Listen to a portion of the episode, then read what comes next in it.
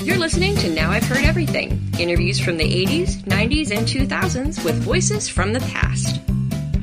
There is no dignity when you must flee the laws of your own state, where doing the best you know for yourself and your future is deemed criminal. And I wanted to do everything I could to see that other women never went to that back alley. Attorney Sarah Weddington, who won the Roe v. Wade case in 1973. Today on Now I've Heard Everything, I'm Bill Thompson. Last week, the United States Supreme Court overturned the nearly 50 year old Roe v. Wade decision, which guaranteed a woman's constitutional right to an abortion. That 1973 ruling came in a case that was hard fought and hard won by a very young Texas attorney. In fact, Sarah Weddington was only 27 when she argued the case before the nation's high court on behalf of her client, the pseudonymous Jane Roe. And when I spoke with her in 1993, 20 years after the ruling, Sarah Weddington was still very apprehensive about the future of the ruling that she had worked so hard for. And as it turns out, her concerns were valid. And it also turned out that Weddington had a personal interest in the outcome of the Roe v. Wade case, as you're about to hear. So here now from 1993, attorney Sarah Weddington. The book to me was three things. One, it was a reflection of history. You see, a couple of years ago, I started to travel and, at the invitation of others, talk a lot about the abortion issue, particularly the legal aspects. I traveled so much that when people said to me, Where do you live? I would say Delta. And it seemed I was always on an airplane, but I couldn't get to enough people. And so partly it was to put into a form that more people could have access to than me personally. Second, it is history. It's an important part of the history of this country. In fact, in March of last year, Women's History Month, I was introduced as being historic. And I realized for many I am ancient history. uh, in fact, if you think about it, no one under mid 20s was born before I started Roe versus Wade, or people in their mid 40s don't remember before Roe versus Wade. And so it was to put in into a page that history so I didn't have to tell it verbally, I could tell it in writing. And third, it was a candle. When I taught at a women's college, Wheaton in Norton, Massachusetts, they had a ceremony at the end of the year, and they would have the seniors take a candle, put it into a styrofoam block, and float it out on a lake. It was a symbol of their hopes for the world being sent out. It was a symbol of the college sending out its graduates. And I am sending out this book as my candle. It was a candle that was asking a year ago for people to help in regard to the presidential election. Now, as the paperback comes out, asking people to help be sure it doesn't become a phantom right, one that exists on paper but not in reality. It was there was a marked contrast the reader will note in your afterword to the hardcover edition and the afterword now to the new, the new afterword in the paperback edition. The mood has just shifted completely the opposite. Totally. You see, a year ago, with four judges on the court saying, let's get rid of Roe, those were Rehnquist, Scalia, White, and Thomas. And then you had had Justice Blackmun, who wrote the opinion, say, I cannot last forever.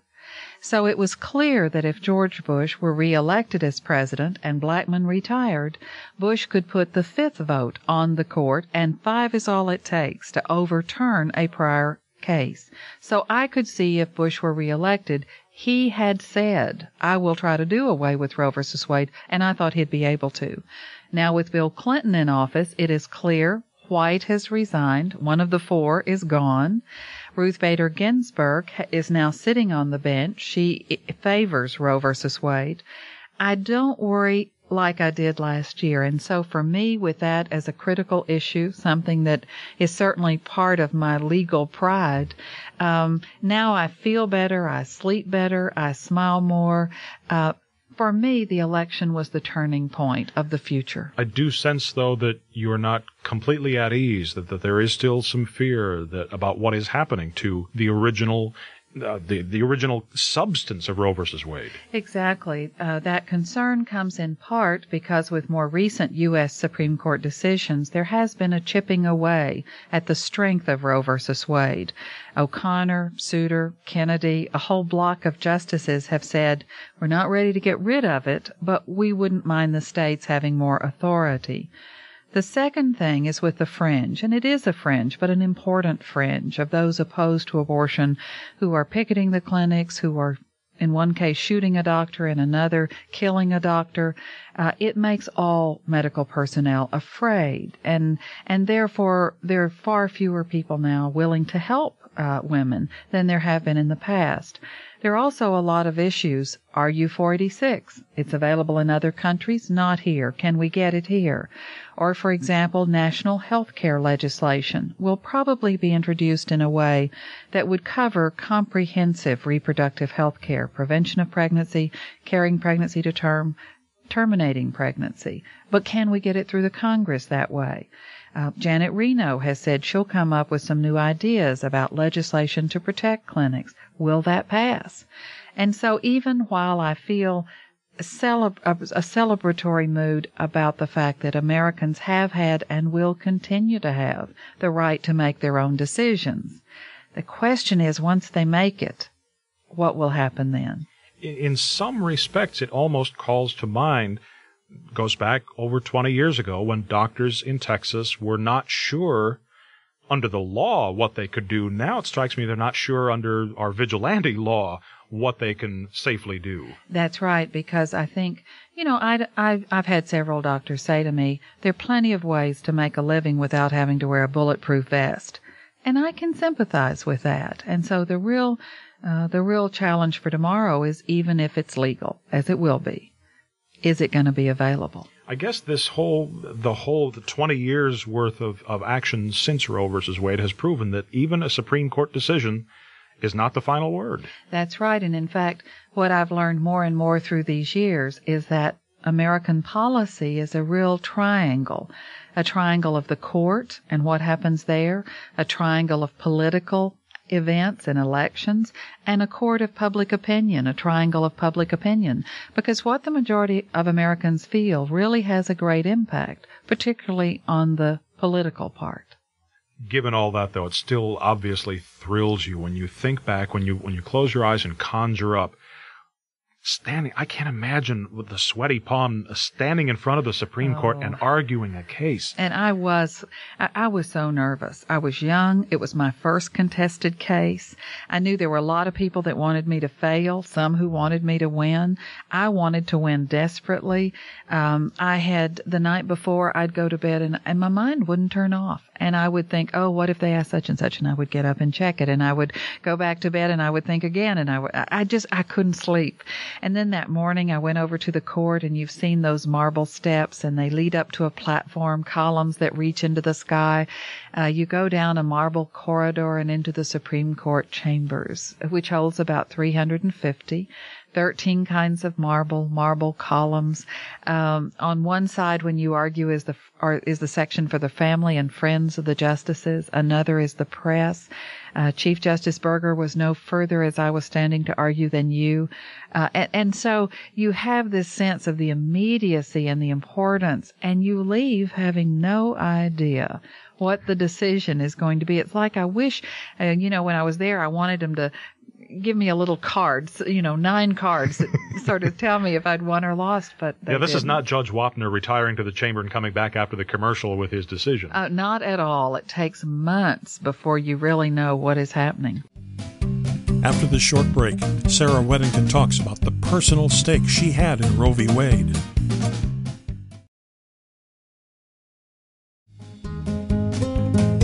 Now back to my 1993 conversation with Sarah Weddington. The other thing that has always amazed me is after a case that has gone on for months or years with small mountains of briefs and documents and all this, and it all comes down to 30 minutes. Exactly. And you, you know, the theory of it is that you've already submitted your briefs and lots of written materials and the court's read it, the briefs, the clerks have gone over it, they've briefed the justices, and you're just there to answer their questions. So if you do have a chance to listen to the tapes of the oral argument, what you'll be impressed with is how little I really got to say without being interrupted. I think, in as far as liberty is meaningful, that liberty to these women would mean liberty from being forced to continue the unwanted pregnancy. You, you're relying in this branch of your argument simply on the due process clause of the 14th Amendment? We had originally brought the suit alleging both the due process clause, the equal protection clause, the Ninth Amendment, and a variety of others. Since and anything else that might have Yeah.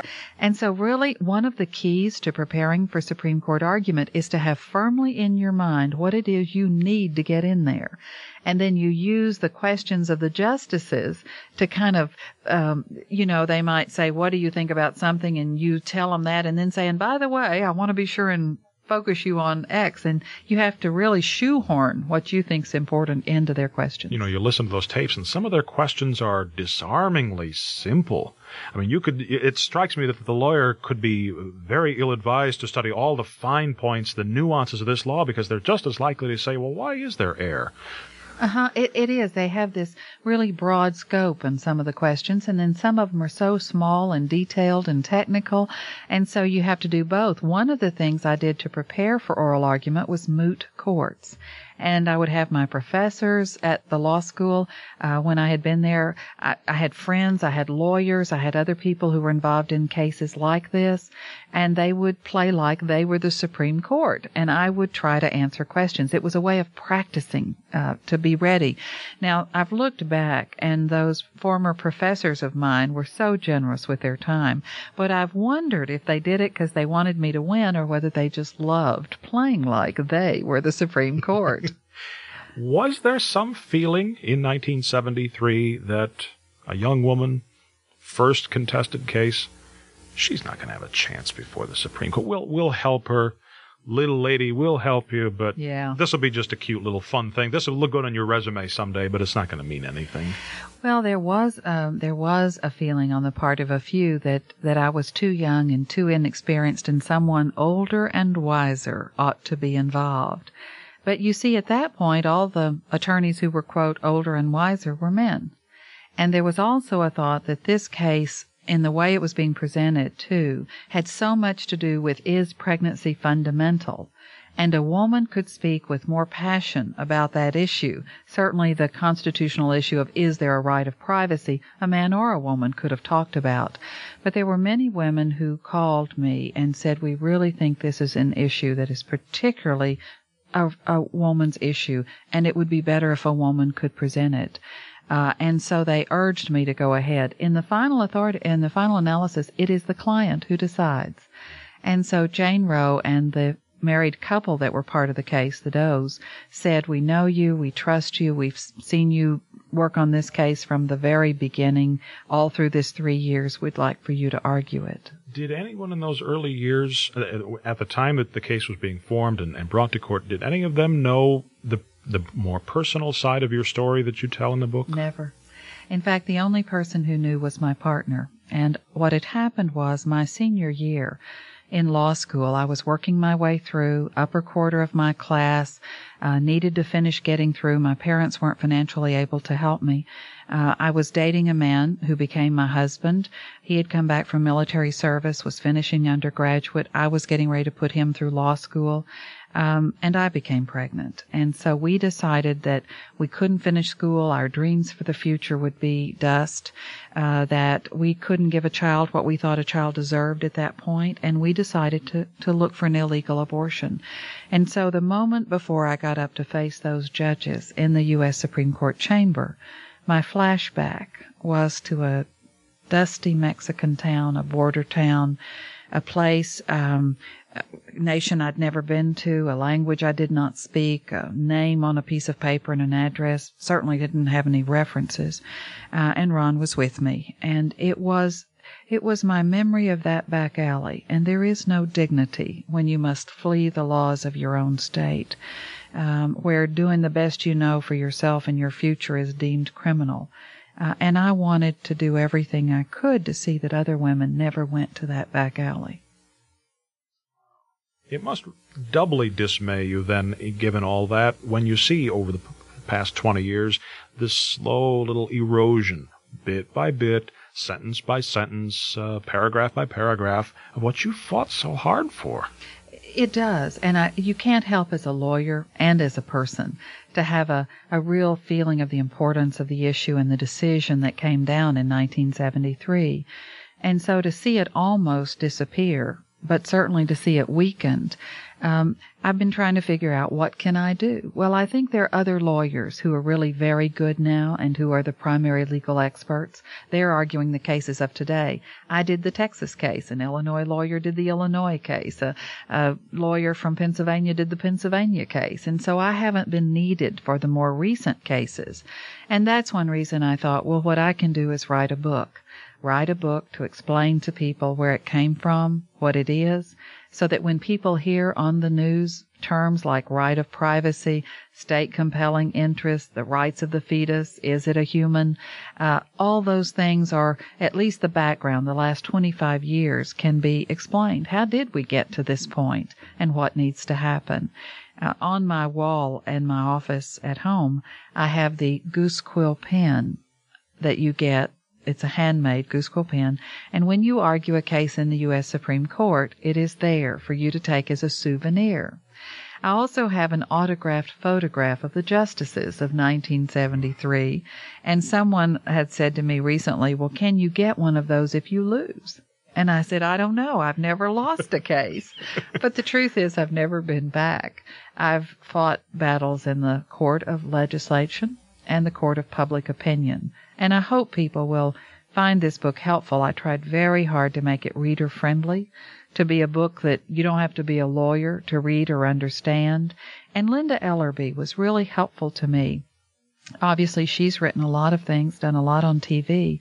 And when I was starting to write, she said, Now, Sarah, you've got to remember that what people are interested in are other people.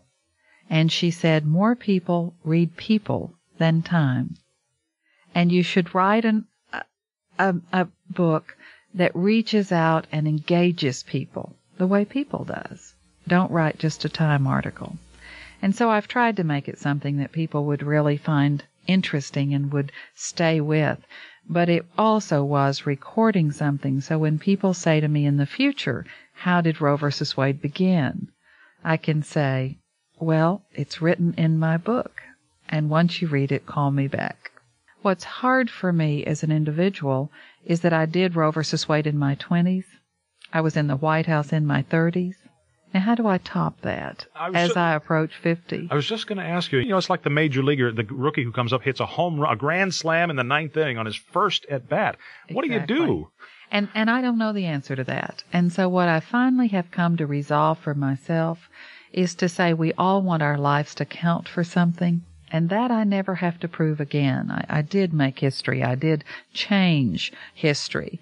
Um, but there is also that part of me that still would like to find something else. So I hope uh, that the book will be well received. I'd like to write another book, uh, a book t- uh, tentatively titled "Some Leaders Are Born Women," that would talk about leadership, particularly from a woman's point of view, I'd like to do what you're doing, and that is sitting in a seat talking to people uh, on the air. Um, there are lots of things I'd like to do yet, but certainly this is what I will probably always be remembered for.